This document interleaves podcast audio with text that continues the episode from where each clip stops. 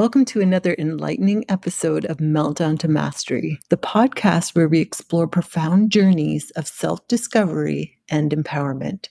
I'm your host, Jane Marquis, a naturopathic doctor, and today we have a special guest who is all about the concept of self-mastery. Joining us is Amanda Kate, a self-mastery facilitator who challenges the current paradigms of what it truly means to be a master of self. Amanda's path has not been without its challenges. From being a recovering people pleaser, she emerged from chronic narcissistic abuse, battled chronic fatigue caused by emotional trauma, and navigated toxic relationship cycles. She now walks the delicate path between the divine and messy aspects of life. Her embodiment of radical self-love and acceptance forms the foundation for reaching the highest frequencies available. Amanda recognizes the importance of grounding deeply to Mother Earth as she guides others to anchor deeply into peace, freedom, and self-mastery. Amanda is also the author of Divine Messy Human, a spiritual guide to prioritizing internal truth over external influence. Get ready to be inspired by Amanda's insights and her unapologetic embrace of both the divine and the messy sides of human existence. Let's dive into a conversation that will challenge our perspectives and open doors to new dimensions of self-mastery. Welcome to Meltdown to Mastery, empowering women to overcome midlife crisis by rewiring the subconscious mind. Feeling overwhelmed, disillusioned, stuck? We all have. Here we explore inspiration and empowerment to navigate through the tough times and move to a place where hearts soar, minds manifest, and bodies heal. Welcome, Amanda. Thank you so much for having me, Jane. It's so exciting to be here. Excited to have you. So, Amanda, you've moved through some dark trenches, survived chronic narcissistic abuse, chronic fatigue, brought on by consistent emotional and mental psychological abuse in order to shine as a self-mastery facilitator. So beautiful. We go through some dark times, don't we? And uh-huh. I I thought, I kind of thought that this would qualify as a meltdown when when you said you were left on the floor screaming for God to take you home. Yeah. Oh, man. Uh, yeah, there were a few of those actually in the last two years. It's, it's quite um, interesting, you know, when you say those early parts of my story. um, I thought I'd navigated the hardest of the trenches. And, you know, I, I'd gotten myself out of a marriage that basically lost me my family. Um, my sister decided to choose to stay with her, the brother that I got her, rather than, you know, supporting me. So I'm now estranged from my sister. My parents have been, you know, they're, they're still loving, don't get me wrong, but because I went against, you know, the whole don't rock the boat, don't upset the status quo. You know, our relationship is surface level at best. That's how I can maintain it well. So not just, you know, losing my marriage, but also losing the closeness that I had with my sister, feeling like I didn't have the support of my parents. Even my mum said, it's like you got to your thirties and the wheels fell off. I'm like, no, I've took the wheels off because I was in an abusive marriage and I rebuilt my life so that I could show my children something better out there. So I'd been through all of that stuff. And I mean, that's just the tip of the iceberg of, of the abuse that, that was there. And then I, I found kinesiology, and it was my doorway through into natural healing, alternative therapies, quantum healing, vibrational medicine, all of this mind-blowing world that just opened so many doors for me in terms of possibility, in terms of wonder and finding abundance and magic in the day-to-day. And I was amazed by the life that started opening up. And that, you know, kinesiology led to archetypal life coaching and a whole heap of other, you know, I guess, modalities that I explored, that I, I mean, I'm, I, I consider myself a bit of a, uh, a kine- you know, a, a, a, what do you call it? An alternative therapies. I'm trying to find a nicer word than whore. But basically, you know, I would go and try everything. I went and paid for all different modalities, all different healers, because I was so interested and curious. And a couple of years ago, I redid my values. And it came down really to one. I know people say pick your top three, but everything for me fell under that umbrella of self-mastery. The more I learned about myself, the more loving and compassionate I became, the more empathic I became, the more intuitive I became, the more integrous I became. Like everything sort of fit under that umbrella of self-mastery. Everything that I had been doing was to learn more about myself and human behavior so that I could build more empathy and compassion for everyone. So, you know, I completely understand why my sister's made the decision she does. Doesn't mean I won't have her, I'll have her in my life, because there's some boundaries that are that are hard and fast for me. I thought making that my value, I was like, yeah, I've nailed this now. This is amazing.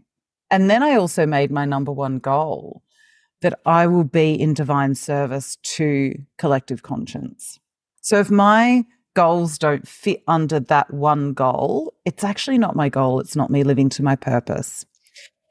And I kind of sat back pretty proud of myself thinking, oh, I've nailed this. But when you put your hand up to the universe to learn a lesson, as we all know, the lessons come.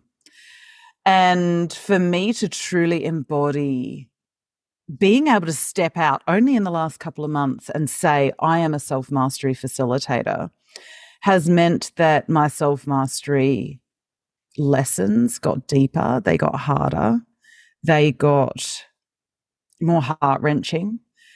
And that first one literally came about a month or two after I made self-mastery my number one value, and I did not put two and two together until literally about two months ago. It was quite shocking. And I was literally on my knees on my bedroom floor screaming for God to take me home, because I thought, if I cannot keep my family safe, there is no point me being here.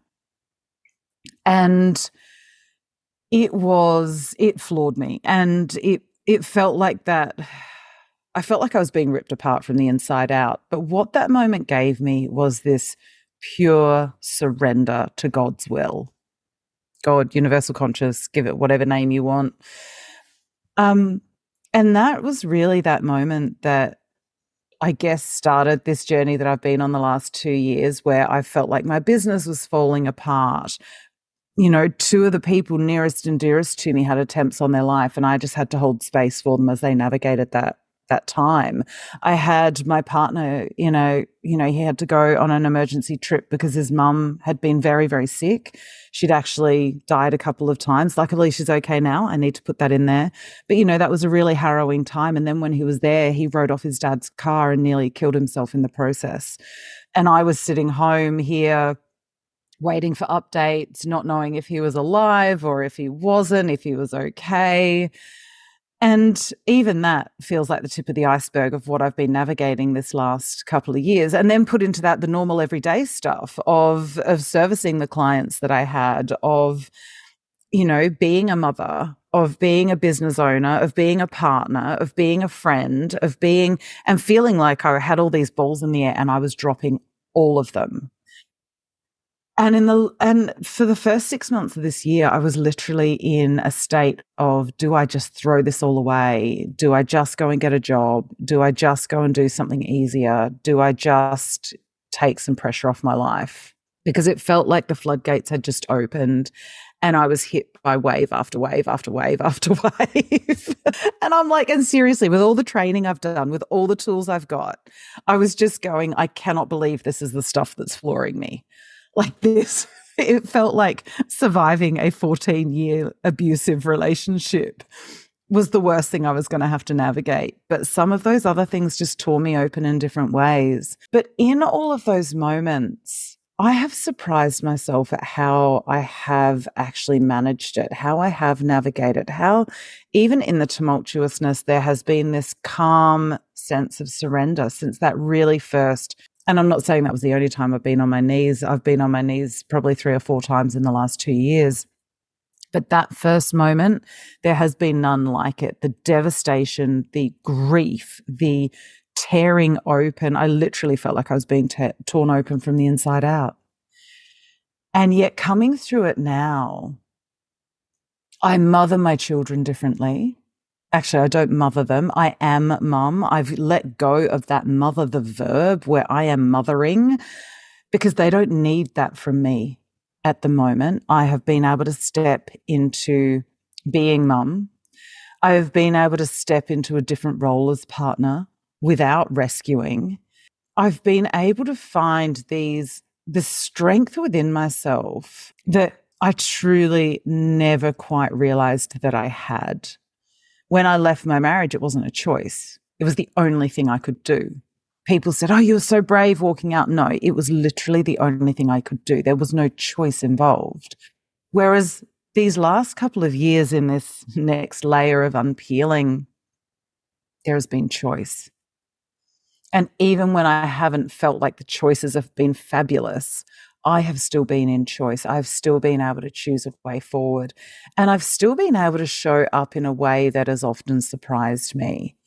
Even though my heart might feel like it's breaking, I might be on my knees literally surrendering to God, crying grief-stricken tears, all of those things, there has still been a calmness under the surface that I can only put my finger on to being this deep sense of faith that I've cultivated over the last number of years. And I'm not talking about necessarily faith in a religious God. I am talking about faith in that divine universal intelligence. And so it's been a lot, but also coming out the other side, there is just this clarity and this understanding of my purpose and what I'm here to do. You have to close the door and ask for something more before it comes. But then you had a lot come. mm-hmm. I seem to do that. And I was talking to my mentor about it as I was climbing out, because she said the worst thing for her, she's like a mother to me. That's no disrespect to the love my mother gives me, but it's just a very different love. It's, it's just different. I can't explain it. But the way that this woman held me through all of it. She said all I wanted to do was be able to fix it, and I knew I couldn't. I knew you had to navigate it, and my job was to hold space for you and to help, you know, shine some different perspectives where needed on, you know, on the languaging or whatever it was. And she said it was so hard to watch, because she's she's like, I don't have the answers. And we know what it's like. We want the answers when we see people around us in pain. The number of times I've wanted the answers, but I've had to disconnect because it's not my journey. My job is to stand and hold space. And that's a really tough lesson to learn when we want to fix and when we've traditionally been rescuers and when we've traditionally wanted to jump in with all the answers. Holding space is a divine place to be, and also one of the hardest. And we're talking about this in an archetypal sense, in a metaphorical sense. Jesus dying on the cross. Jesus carried his own cross of destruction, and we all carry our cross of destruction. We carry the signature for what is going to ultimately destroy us and allow us to be reborn on our own shoulders. Somebody else may hang us there, and we often need help getting down from it, whether that be a divine intervention of some sort, a mentor coming into our life, somebody just randomly saying something that creates huge shift, whatever it is. And then we kind of need to wrap ourselves up and go in for a bit. But when people talk about that story, they don't talk about the fact that Mary Magdalene stood at the foot of the cross and watched her lover die. And Mother Mary stood at the foot of the cross and watched her son die. And they held space for him. While people were throwing rocks at him, while people were abusing him, they stood and they waited with him while he was in his darkest night. And what people talk about all the time is the hero's journey, the call to adventure, the hero's journey. You know what? The heroine's journey is such a different journey, and people do not talk about it. the hero's journey is that outward adventure that we go on to change our lives. And yeah, you go through your road of trials. Yes, you go and slay dragons, but it is mostly external stuff. Yes, we do grow, we change, we build knowledge, we build wisdom. But the female journey, the heroine's journey that we all go on, by the way, regardless of gender, because this is an archetypal journey, not a gender-based journey, that heroine's journey starts with our betrayal. It starts with our rejection, either of self or by others. It starts with a massive loss in our life, whether that be a partnership or the, the death of somebody close to us. It starts with a big trauma like that. Mm-hmm. And then we start to go inwards and we realize that the ogres and the demons we are slaying are our own.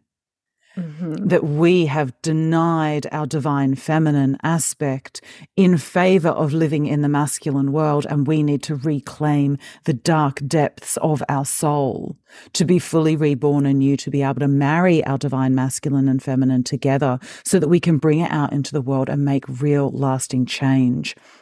You find in the heroine's journey, you reconnect to nature, you reconnect to those deep, dark parts of yourself. And in navigating that, we find this new existence of all of that feminine darkness, the, the grief and the rage and the wrath and the creativity that comes from it, the happiness with solitude, as well as being with people, the ability to hold space for others rather than diving in and fixing them. We reconnect to all of that stuff that really, really matters. It is internal stuff. We connect to the truth of our being. And that is the journey we need to speak about more. Yes. And I love how you talk about holding space, because really, if we try to fix someone else, we're only delaying the inevitable. They have to go on this journey, and we, all you can do is hold space for yourself, for, for another. And it's, it's a scary place, but rewarding place to go. It's interesting. You know, we, when we say that, when we are trying to fix other people, we are fixing them to the idea of who we think they should be, mm. not who they are. And this is one of the big issues that, you know, I've had in my life. The rejection from my family is because I refused to be who they thought I should be any longer. I started stepping into who I was. And that ruffled feathers, because you're not supposed to be that person. You're supposed to be this person, and we don't like that you've changed. Well, you know what? Tough luck, I've changed. This is who I am, and I'm okay with it. And actually, there's a lot of people who are okay with it, because I'm starting to shine as the person I am. Mm-hmm. Not the person everybody wants me to be. The holding space is an interesting one. A lot of people talk about it, but they don't talk about the devastation that is involved in holding space. Our desire as human beings is to give answers. It is to give advice. It is to, you know, let people, or let us, feel like we have the answers, because it feels more active. And again, we're taught that that masculine activity is the way to go. So if we have the answers, huh, we're doing something. Isn't this amazing? Yeah. That's what we're taught is the ideal pinnacle of where we need to be. And actually, once we start reconnecting with that feminine and we have the ability to hold space, even with small things now that my kids come to me with, they've come to me with some pretty big stuff in the last couple of years. But they've also come to me with little stuff. And at every point of the journey, my approach to them has been, tell me what you need. Tell me what support from me looks like. But I actually trust that you've got this. I trust that you have the answers within you. And I'm here for whatever you need, but I know you've got this. That's a much more powerful space for me to sit. It also hands the power to my children so they can explore and they can make their own mistakes. They know I'm there. They know I'm holding them. They, I am a fierce mama bear when it comes to that. And also, I trust them. They have empathy. They have compassion. They're incredible children. it's about me then giving them that ability to explore who they are in the world without me telling them who they are. Yes, and so that they can unfold much quicker than many. Yeah. I was I was reading a comment on how someone was almost grateful that their parents had passed because now they could be who they genuinely were and blossom into that, because they were living by the expectations of their parents. And, yeah. you know, at some point, I guess that's the choice. You either have really supportive parents that just allow you to blossom like you are, mm. or you have to break free from it and become your own person. Yeah. And face the fact that, that you're not living their expectations, or you yeah. wait. And then sometimes it's too late. There's not yeah. enough time, because this all takes time to really find out who you really are meant to be and what you're doing here, right? Oh, absolutely. And you know, again, with my blossoming and unfolding, it didn't feel like there was a choice. I had to get out of my marriage, and yet that was ultimately what fractured my relationship with my family. Mm. And I was just going, you are kidding me. You would prefer me to stay in an abusive relationship than to leave it and become my own person. Because in that, in our idea of family, you do not break up the marital unit. It's highly, relig- you know, there's a lot of religious guilt and shame in there. There's a lot of religious fear in there. There's a lot of, you know, I am just this, I guess, sinner of the worst order, breaking up a marriage. How dare I? And then going on to love my life. That's even worse. If I went on and suffered, it probably would have been better, because at least then I was showing remorse in some way for having left. It became my job to look after me. And the sisters that I have in my life now are phenomenal creatures who want me to succeed, who see the light in me, who just see me. They, they've seen me with snotty tears running down my face. They have seen me heartbroken, in deep grief, and they still love me. They still show up for me. And I am in awe of that at times, because I'm like, my family can't do that. Mm-hmm. My family cannot love me when I am this messy. And yet you people are showing up and showing me that. That is phenomenal. And also there's a lot that you have to work through in yourself to be okay with your family of origin rejecting you to such an extent that you don't feel welcome anymore. Mm-hmm. Yeah. And that's okay. Look, I get, and and I have to preface with the fact that my parents love me dearly the best way they know how. They have their belief system and they love me. That's not an either or, it is a both and. I'm sure deep down somewhere my sister loves me. Apparently she misses me. But I will not have anyone in my life who supports domestic violence. And for me, their interactions with him is them supporting what he did to me and them denying what happened. And I, I know there are other answers for that, but I will not have that in my life. Yeah. And I mean, you, he was a narcissist, right? So he had oh. manipulating. Oh, yeah. Absolutely. Yeah. I mean, at some point, though, you have to make a stand. Yeah. That, you know, I'm going to stand beside my sister and trust that she is going through something huge and I need to just hold space. You would hope. But other people don't make that choice. Other people choose to make other decisions. And and at the time, I have the door closed. I do not have it locked. And she knows how to work doors. Right. So my idea, and, and the whole point in this is not about me basically walking away from family and them, you know, kind of helping me walk. It is the fact that I am choosing me. I am choosing the highest expression of me. I am choosing myself. For years, I was told by different healers, they're like, how much do you need to put up with before you make a choice to choose yourself? Because every time my family would leave, I would be devastated. I would be picking up the pieces. I would be healing more and more and more wounds.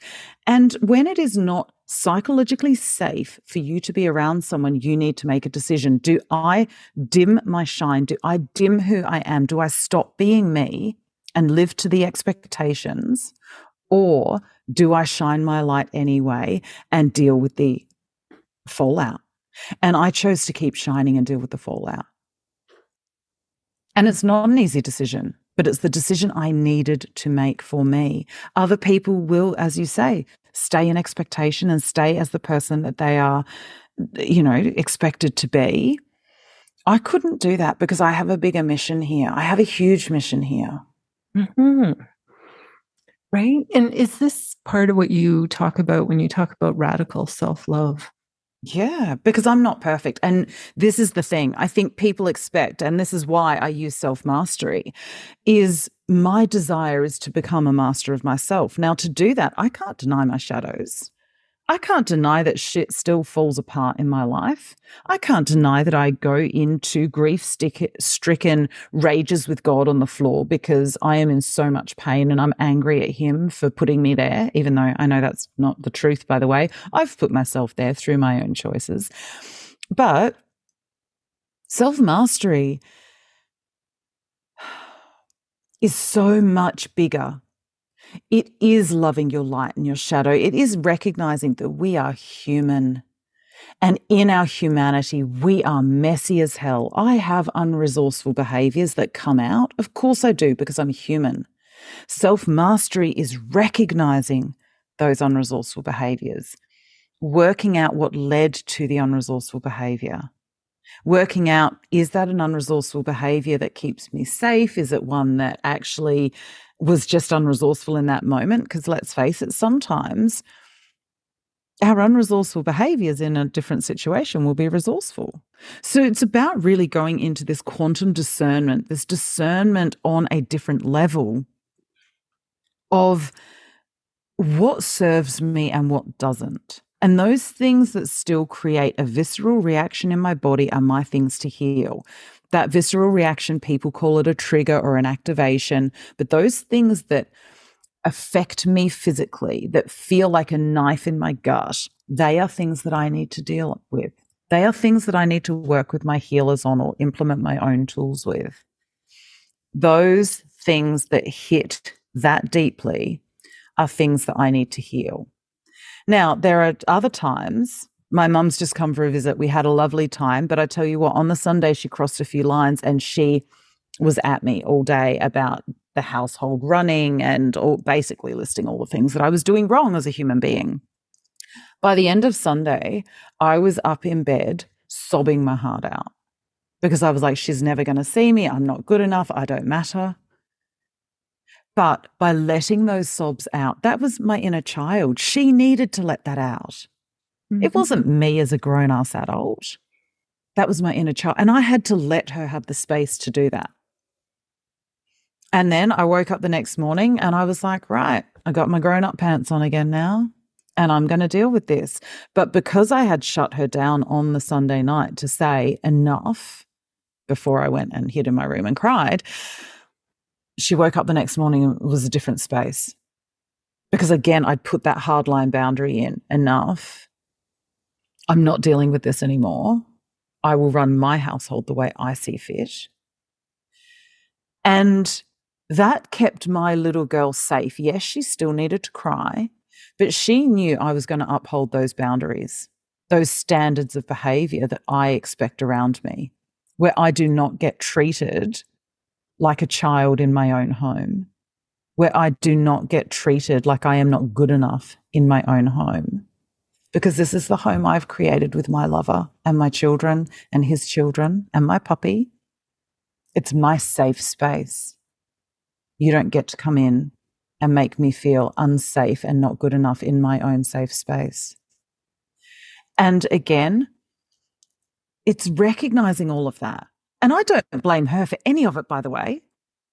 That, again, is self-mastery. What can I do about it? What do I need to change? What is my part in this? How much more love do I need to give her so that she feels safe enough to be able to let go of that control? Because her way of, and I know because I was there, If I felt unsafe, if I felt scared, if I was letting trauma rule my life, I became a micromanager. I needed to control all of the things because that was my way of feeling safe. So I needed to also hold space for my mum, who was feeling unsafe, who was feeling whatever she was feeling, because I can't speak for her. I needed to go through that. That's my self-mastery. And radical self-love means I will put in the boundaries that I need to be able to keep myself mentally, emotionally, psychologically safe at all times. And my inner children don't need to create so many unresourceful behaviors these days because they know that adult me has got their back. I keep them safe. I parent them. I give them what they need. Beautiful. You know, she was, she came in walking some old patterns, right? Which I love oh, yeah. how you say the triggers are the signposts and, mm. and, and recognizing it, that it's just something you need to heal and move beyond because it is your inner child. It's exactly how you felt when you were six, right? Oh, for most of my childhood, it was how I felt because there was the constant criticisms. And I mean, she even said to me this weekend, I don't know why you've got such low confidence or why you had such low self-confidence. And I'm going, oh, because you undermined it every day of my life. But you also big, bigged me up. So again, there was this there was this constant pendulum swing of I'm good enough, I'm not good enough, I'm good enough, I'm not good enough, I'm doing the right thing, I'm not doing the right thing. It was the constant extreme pendulum swing, which, let's face it, is not an unrealistic story for most females out there. We are either too much or not enough. And I had that messaging given to me all the time. Mm. This is perfect. This is not. This is perfect. This is not. And and that, and when you say that's the part I need to heal, that is actually a part I've healed, which sounds interesting because then you think, well, she wouldn't be crying. Well, you know what? She still exists in me. Mm-hmm. And that little girl needed to let her tears out because me as a grown-up woman, I was putting in the boundaries to say enough. I was putting in the things that needed to keep me safe. Now, at one point, they were being ignored. That's fine, you know. But again, I was still putting them in there and I was still keeping my inner children looked after and safe, even though they then needed to shed those tears. And the reason I know that that part is healed is because in reflection, as I've been feeling into it, because I've had, you know, ten days or whatever it's been, I've been feeling into those parts of me and there isn't that triggering or reactivity that used to be there. It is a neutralized state. So it was my child in that moment needed that. And that's the thing. We heal them, but in the moment, our children will need different things. Out there's inner parts of us need different things. Well, and it's letting go of some of that pain too, isn't it? Rather mm. than keeping it contained yeah. within ourselves. So it's an important part. And because it wasn't the build-up of all the stuff that had happened in childhood, because I'm like, okay, whatever. It was about the stuff that was actually happening on that day, in that moment. It wasn't linked to the past. It was just literally, oh, my God, if anyone had a full day of criticism, they'd be a blubbering mess at the end of the day as well. Mm-hmm. And so, again, it was that. It was it was an in-the-moment thing. And I know that because I've done all these years of work. I've done all these years of clearings and healings and, you know, all the rest of it. And that's where I go to self-mastery in, is I can tell the difference between old stuff and new stuff, or old stuff and current stuff, because let's face it, I cannot make her change. That is not her job. Her job is to keep activating me so that I can grow bigger. And I was looking at all of the stuff that went on and I was able to see, huh, I have changed. Because I used to be a lot like that. When I was in my marriage and when I was being abused daily, I was tightly wound. I wanted to control all the little things because I had no control over my life. Again, that's a story. Let me just put the flag there because we have full control over our lives. And actually, I still remember this day. I was driving down the highway near home and I almost slammed on my brakes at one moment because I was like, holy crap. I had the choice to leave every single day and I chose not to. I actually chose to stay and I realized in that moment my free will choice. And I cannot blame anybody else for that. I'm fully responsible. And I think that's the other part, is becoming fully responsible for all the choices you make. And that's hard. Yeah, it is. But it's a huge part in healing. It is massive. Mm-hmm. And I think that's it. You know, I, I sort of, I guess I think I thought when I was going into this healing journey that it would be, you know, some Band-Aids on and some, you know, being held and love and nurture. But it is a challenging path to walk. We are constantly being broken open. We are constantly going through this death and rebirth cycle as we're getting used to these this new version of ourselves, as we're getting used to this new iteration of who we are, as we're getting used to these new tools that we're developing and using every day. We are dying to who we were before. We are integrating new tools. We are embodying new tools. And then we're dying to that part of ourselves and we're starting again. And there are these constant daily mini deaths and rebirths. And it, it does sometimes feel relentless and exhausting. And yet I know that I have a choice every single day. I have a deliberate and divine choice about how I live my life. Beautiful. So we've We've covered some of the self-mastery tools, mm-hmm. and just recognizing the triggers is one of them, and recognizing that we have this dark and light within us and so much to heal. But can you can you go through some of the self-mastery tools and maybe summarize it? You know, we work on is understanding your body, understanding the physiological part of your body. Let's face it. We are souls here in a meat suit. If we don't understand this meat suit, we're not going to get too far with our healing. We need to under- we actually need to be embodied to be able to feel those triggers and activations and visceral responses that we are having. So we really need to understand the way that our brain works. We need to understand our physiological responses to fear, to the things that are going on around us. So that is one of the pillars that I work under. I work under our uh, subconscious programming. So looking at our belief systems, looking at uh, all of those uh, limiting beliefs and slave anchors and slave codes that keep us embedded in expectation and this matrix that we live in. So we're looking at all of those bits that we've been coded. You know, my mum coded me from a young age that it's a man's world. Well, what is going to make me deny my divine feminine more than me knowing that I have to, to be in this world, be a man? We look at our energy systems, so that vibration raising, our energy hygiene, and the auras, meridian, chakra systems. We look at our, um, obviously, parts or inner child work. Some people like to call it parts because they are, funnily enough, in denial of their inner children, or they feel like they've done inner child work.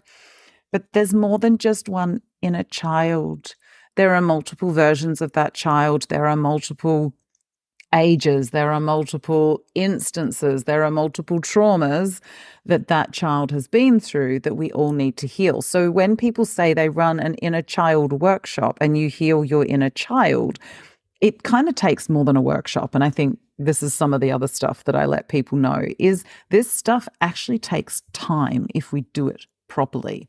There is no quick fix. There is no hack your nervous system in fifteen minutes. You know, it takes a little bit longer to sort, the, sort this stuff out. Um, I also look at intuition, um, which also brings in our uh, aligned bravery, because we're told that we need to move towards things that feel warm and expansive and light, and move away from things that feel cold and contractive. But me leaving my marriage did not feel warm and expansive. Yet I knew it was the right choice.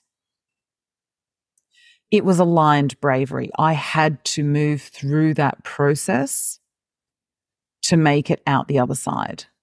I think the feeling of calmness was the alignment, right? That you. Oh, I didn't even have calmness in that in that moment. I just knew I had to put one foot in front of the other, and I had to make it out.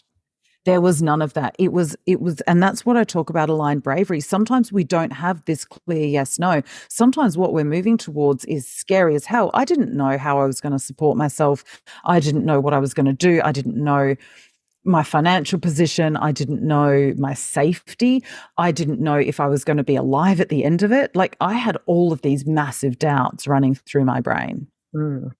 And yet I still had to make the decision. That was a divine calling bigger than me. And I just had to trust. And there were plenty of, you know, screaming on the floor moments during that process. But there was this aligned bravery. And so we talk about that because it's not always, it's it's deeper than, you know, I guess warmth or cold, expansion or contraction. That's great for smaller choices. That's great for really clear choices. But sometimes those choices we have to make are not that clear. So I do go a lot into intuition. Also then our divine connections. So looking at our spirituality, universal laws, you know, mirroring versus reflection. So again, you know, when my mum was here, I actually had the law of resonance working because I could look at some of her behaviors and go, oh my God, I used to be like that. How far have I come and how much have I healed? And how wonderful is it that she is showing me Me, so many of these behaviors that I've now neutralized in myself, and they come out. I know a few of them actually came out at the beginning of the year because I was feeling unsafe because I nearly lost my partner and I had no control. And so there was that bit that came in, which again was interesting to witness within myself. Um, and then we talk about some of the quantum ascension stuff. So our free will versus divine will, you know, the contrast that we we work within, and looking at manifestation and multidimensional existence and how we can tap into those quantum realms and those quantum timelines that exist for us. Um, as a separate thing, I also look into the heroine's journey and abundance and money. So it's all being formulated at the moment, but there will eventually be a um, a self-mastery facilitator certification, which will be teaching those modules in, I don't know how long at the moment because there's a hell of a lot of chunky information. It may even be over the course of a year, but it will be me teaching the tools, me teaching the information that then people can go and implement in their own coaching practices. A lot of coaches don't do the energy work. A lot of coaches, you know, work more on mindset stuff. But realistically, to heal, we need to look at body, spirit, mind, and emotions. We need to look at all four aspects of ourselves and more, actually, because there's a multitude of aspects. But in covering all of those, it will give people a greater depth and breadth to their work when they're working with people. You know, for people who are highly spiritual, it will give them a lot of that bodily intelligence that they need, and a lot of that, I guess, the mindset and emotional stuff that, you know, let's face it, some of us in the spiritual world want to spiritually bypass some of that really tough stuff. Let's get back on our mat and meditate because we feel amazing when we do it. But let's not actually deal with the human stuff that is putting us there. Right. um. I, I sometimes crave the lifetime as a monk. Oh, yeah. It would be so much easier, wouldn't it? Wouldn't it? Yeah. Oh, Amanda, how incredibly illuminating. What a beautiful conversation. How do people find you and learn more of what you're doing? Yeah, absolutely. So I am on most of the social media platforms. I'm, you know, out and about there. But if you go to my website, amanda kate dot com dot a u, all of my social links are there. There is a link that you can sign up to my newsletter, which means that you get all of this information coming through to you. And I've also got a podcast, Divine Messy Human, which is the same title as my first solo book. Thank you so much. I feel like we're on parallel paths, and I feel like many out there have moved more in the direction of mastery just by joining us here today. Oh, wonderful. Thank you so much. And thank you for the light you're spreading into this world. It is so needed, and we are so grateful for you. If you've enjoyed the information in this episode, share it with someone you care about and know will benefit. There is one thing for certain. Meltdowns are inevitable. Let's move into mastery together. In the show notes, you'll find my Linktree, which has links to many of the most popular platforms. You'll also find links to connect to the featured guest, webpage, and social media. Thanks again for being committed to mastery. Change in this world really starts within each of us.